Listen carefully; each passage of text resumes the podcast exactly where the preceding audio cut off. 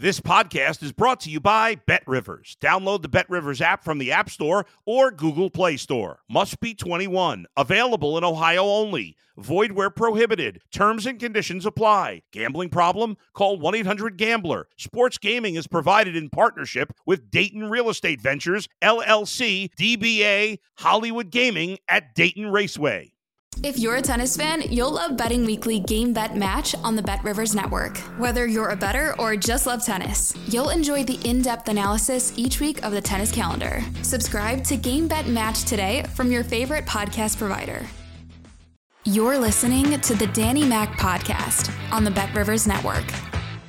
Welcome back. It is the Danny Mac podcast on the Bet Rivers Podcast Network. I hope you had a great 4th of July long weekend. Hope you stayed cool and comfortable and uh, had meaningful memories made. Boop, meaningful memory. That's uh, that's what the purpose of the holidays is, really, right? Getting together with family and friends, boats on a lake, barbecues and ball games, noodle salad as described by Melvin Udall, Jack Nicholson's character in As Good as It Gets. Some people have happy stories, stories of days on lakes with boats and people. Nobody in this car, but some people have those stories. Anyway, hope you had a great uh, 4th of July weekend. I did. Uh, I I didn't watch any of the racing in Chicago over the weekend. I you know I I'm not a fan of the sport, and I'm not going to talk more than thirty seconds about it.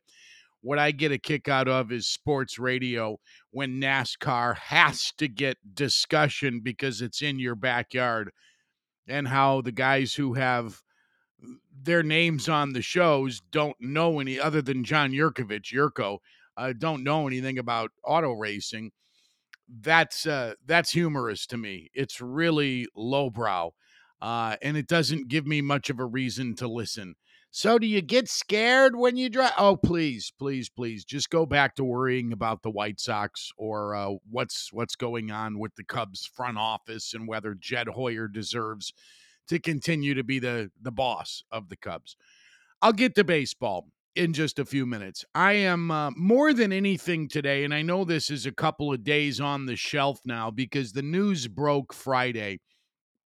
I am more than anything today desirous of talking about ESPN's cutbacks and the firings that were announced Friday via the New York Post about 20 major personalities. Everybody salute major personalities uh, some of the biggest names at ESPN, studio hosts and sideline reporters and game analysts. And um, this th- this is not a surprise. Nothing should be a surprise at this point in, in any walk of life in the broadcast business or in media in general. The way technology is always evolving and the way there are so many competitors to steal away your thunder and that's why ESPN is in financial peril right now because subscriptions are way down over the last year. I read something over the weekend. Over the last year, ESPN is down something like 25% uh, in terms of homes that now get ESPN because you know why. Everything is a la carte, and younger people aren't choosing to package everything together. They want to pay for everything individually. They want to get their Netflix and they want their Max or their Disney, whatever it is, and they're willing to discard everything that's on the side. And this has been problematic for local network television operations for several years now because nobody is watching. Nobody, when I say nobody, nobody comparatively. Mm, it's not literally nobody. Don't take me literally but nobody watches the news the way they used to. News comes to us on our phones and it's quick with video clips and we don't have to sit through commercials and we don't have to sit through the fluffy pieces to get to the biggest stories of the day a local television outlet packs into 22 minutes so espn which has lived fat for a long time continues to purge and continues to cut bloated salaries, salaries on, in many of these cases, that were very well earned. And I would start by praising the career of Suzy Kolber And for those of you who go back with me, you might recall the time when I was not one of Suzy's biggest fans. When she was the sideline reporter on the Sunday night crew, and it was an ESPN crew that included uh, Paul Maguire and Joe Theismann sitting next to the always over enthusiastic dude whose name is escaping me right now and it's a, uh, he's more of a college basketball announcer than anybody but he was doing those games and on a great night in paradise always overselling the product and that was what i thought suzy's problem was. She was initially way too way too much of an overseller of the news and i said somebody should burn her dvd copy of broadcast news when albert brooks's character is getting some pointers from william hurt who's not as smart william hurt's character is not as smart as albert brooks's character in broadcast news but he has polish and he is climbing to the top at the network level because he's good on camera and he teaches Brooks to punch. When you feel yourself just reading, start selling a little bit and punch a thought. And that's what Suzy Kolber did on the sidelines. And it was it was it was really really Mike Patrick by the way thank you very much hard left hand turn Mike Patrick was the announcer uh, whose name I couldn't pull who was always overly enthusiastic now I can get back to Suzy but she grew into the role and the more flight miles she gained, the better she got. And she was earning, I read, about $3 million a year. And she has made good money for a long time. She's done consistently solid work, uh, whether it's on the sideline or as a studio host. Steve Young, with whom she has worked on Monday night's Countdown show, also uh, gets his head placed in the guillotine. Keyshawn Johnson, another NFL personality gone. Lesser known Rob Ninkovich, uh, not lesser known necessarily in Northwest Indiana and the Southwest Burbs. Boiler up, by the way. But uh, a member of the Patriots, he got popped too. Uh, Jeff Van Gundy and Jalen Rose from ESPN's coverage of the NBA, two of the bigger names, uh, executed as well in the salary purge. And Van Gundy has always been a fan favorite or or a guy people love to hate but can't take their eyes off of him and can't stop listening to whatever he says. I always have liked Jeff Van Gundy, though I don't watch the NBA in 2023 and haven't for a number of years back in the Bulls' glory days of the 90s. Van Gundy, when he was coaching the Knicks, and shortly after when he went to the broadcast booth, he was a regular contributor on my shows. And yes, that makes me biased, admittedly but he was a really good contributor and he was entertaining and not many coaches in any sport are like that. You get one who is you hang on to that guy you treat him like gold because he is gold. And uh, over the years he has uh, he's been a terrific broadcaster. He's not the reason people watch the games and nobody who works the microphone whether it's a play-by-play man an analyst a sideline reporter a pre half and post they aren't the reasons these numbers are what they are with broadcast rights contracts. Yet they get paid the most. What Troy Aikman and Joe Buck are getting now. And I, I pitched for ESPN to step up. I was glad they did. They stopped wading in the B band uh, waters with uh, some of the talents they've had in those bigger roles just don't agree with me. And it it was good to see them pony up for Joe Buck and Troy Aikman. They, they're they're playing big boy by big boy rules. And I wanted that. I really wanted Peyton Manning more than anything. Instead, we got the ManningCast, which has become way overproduced and annoying and jumped the shark in three episodes. Not interested in hearing the awkward interviews. If you want to mic those guys up and let them watch the game together, do that. But because of technology, ESPN is bleeding money. And ESPN, which was once a little garage band operation out of Chris Berman's garage, or maybe it was Bob Ley, uh, his basement. Maybe they had studios in both locations, which soared to the top and became the worldwide leader It's a victim of technology. It's a victim of progress. Yours may be a business that is one of those as well. But for so many years, and look at the earnings of some of these people and some of their estimated I love I love looking at net worth estimation. Mine is entertaining too. Uh Suzy Kolber reportedly worth $16 million. She's, you know, that's great. She's earned that. But ESPN also used, you know, uh, they had an inflated travel budget. They always went first cabin during my eight years at ESPN, zero one through early zero nine. I had zero complaints about and anybody who did have complaints should be smacked uh, because they took good care of us. When we traveled, we stayed in the best facilities. We all were compensated very, very well. We had to fight to get the producers their their just due of a successful show, but ultimately we did that and were able to convince management to hire three producers on one radio show the Mac Jurko and Harry show, and that's kind of unheard of. So they treated us very, very well. I have no complaints. I was I was handsomely compensated, and they were generous with a travel budget. They went first cabin every time, top shelf. No complaints.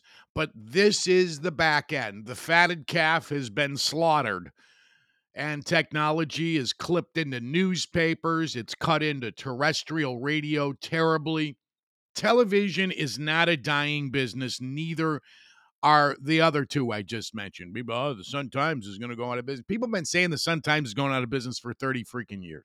It isn't going to go out of business. It's just a shell of what it was. It's a co- it's a it's a it's a menu. I was going to say it's a cocktail napkin, but it's more like a dinner menu. Even the Sunday papers are so very thin. I have accepted that. That's the way it goes. It's called progress. It puts people out of work. It takes away jobs. It's hurtful. There are a lot of businesses that have been crushed by the internet.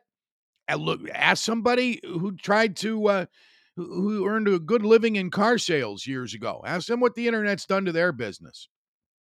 Ask a ma and pa shop what uh, what the big warehousers, what Amazon Prime has done to their business. You can't compete anymore. It's it, it's a ruthless, vicious world that is always changing. And while I feel bad for those whose heads met the chopping block, I know all of them have, and, and most of them have very clean reputations. They should be able to find work if they want it. I wish them all luck. Suzy Kolber is only 50. She's 59 years old. She is smoking too at, at 55. She's a terrific reporter. She's got enormous enthusiasm. I really like her her game, and I, I'm sure she's going to find the type of work that she will find satisfying. And in a very I, I, thought it was a cryptic tweet. She said something about finding a new challenge that gives back. And I don't know if that was a veiled shot. It is veiled because it could mean a lot of things. It could mean giving back in terms of what your efforts for something means to you uh, more personally. Like if you get involved with a charity or something like that, and you you that's that's giving back in a different way, compensating you with helping you feel good about your altruism. Maybe that's part of it. But I just thought that was kind of an interesting statement by Suzy Kolber. I uh, I I have baseball so- thoughts, and uh, I I get to those after just concluding it by saying I'm looking forward to whoever does the games this year. I will I miss Suzy Kolber. I probably won't notice it. I'll probably be critical of the the newbies the first few times, and then I will get used to them. We will all adjust. It doesn't change my love for the game in any way, shape, or form. It doesn't change my love for the broadcast of games. It's just the ever changing world of sports media. I'm Dan McNeil, and you're listening to the Danny Mac podcast on the Bet Rivers Podcast Network. Thank you for listening. Please subscribe if you've not done so already. You can do it anywhere you get your podcast and tell a friend. The Macker isn't done sharing his deep sports thoughts with you. You can find me twice a week, typically on Monday late mornings. We drop and then again later in the week on Thursday. I'm Dan McNeil, and I am not finished saying things about stuff. There was baseball in Milwaukee and in Chicago yesterday. Let me uh let me do the Cubs first because Ian Happ deserves to be up first on any commentary I have on local baseball. Happ threw out two runners at the plate yesterday to get the Cubs off of the schneid because they've been bed shitting since they since that last game in London against the Cardinals when they blew an early lead. They've been terrible since. Happ throws out two runners yesterday and they salvage a win. Uh, the bullpen, which had been very good for four or five weeks, bumpy these last few games, and it was again yesterday. Kyle Hendricks, another quality start. Man, Hendu's earned run average is dipped to 2.96. He doesn't walk guys. His whip is under a buck. I hate that. His whip is under one. Don't say a buck 50. How far am I out? Oh, about a buck 50. Looks like about an eight iron. It used to be a nine iron. Uh, but Happ was terrific, throwing out two runners. One was a guy trying to score on a base hit from say Happ is in left field, guy trying to score on a single to left. The other's a sac fly. He nails them both, uh, including walk off style, throwing a guy out at the plate. Uh, the 7 2 put out. That's quite delicious. And uh, the Cubs managed to beat the Brewers.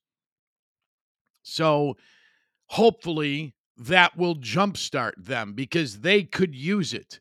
Dansby Swanson hit a colossal home run uh, against Milwaukee yesterday, and the Cubs almost let that thing get away. They they didn't finish what they started Monday. I'm sorry. Uh, yeah, it was Monday on the third. I'm getting a little confused. This sort of feels like a Monday, as I'm sure a lot of you feel the same way. But uh, so the Cubs turn it around against the Brewers, and uh, they're you know they're probably going to be selling when we get close to the trading deadline. How much they're willing to part with, uh, you know, it's going to be very interesting to see what they do with Marcus Stroman. I think that that as much as anything because he's 31. You got to you got to take that into consideration with Stroman. Do you really want to lock him into your long-term future if you get a tasty trade proposal for your best pitcher? That uh, that would make it that would make it tough for me to say, yeah, let's let's hang on to him. I might be inclined to part company. But in that division, just like we've been saying about the American League Central with the White Sox this year, you can hang around. Can you do anything in October? I doubt it. Not with their offenses. Either of them really. All right, here's the White Sox. They they lost to the Blue Jays yesterday, but Sox fans got what they want cuz Junior homered. It's Luis Robert Jr has become 2023 Sammy Sosa. Did you go to the Sox game like you were planning? Yeah. Did you have fun? Yeah, they lost, but Robert hit a 450 foot bomb, 24 degree launch angle, crushed that son of a bitch. Man, it was a bomb. After grounding out his first two trips to the plate Tuesday, Robert delivers.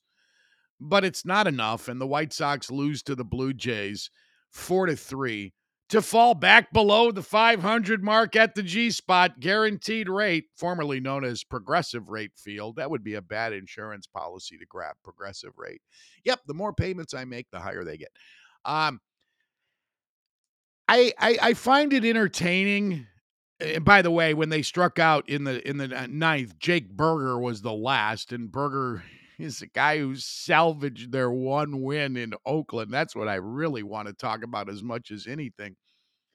But Burger, Burger was the last of three strikeout victims. The Sox fail against Toronto. They lose 4 to 3 on the south side. Lance Lynn will get the ball tonight uh, tonight for the White Sox my my treat was what happened in Oakland. I am not going to to bullshit you. I wanted the White Sox to get swept after they dropped their first two and they almost did it even though they had a four-run lead late on Sunday after losing the first two games Friday and Saturday.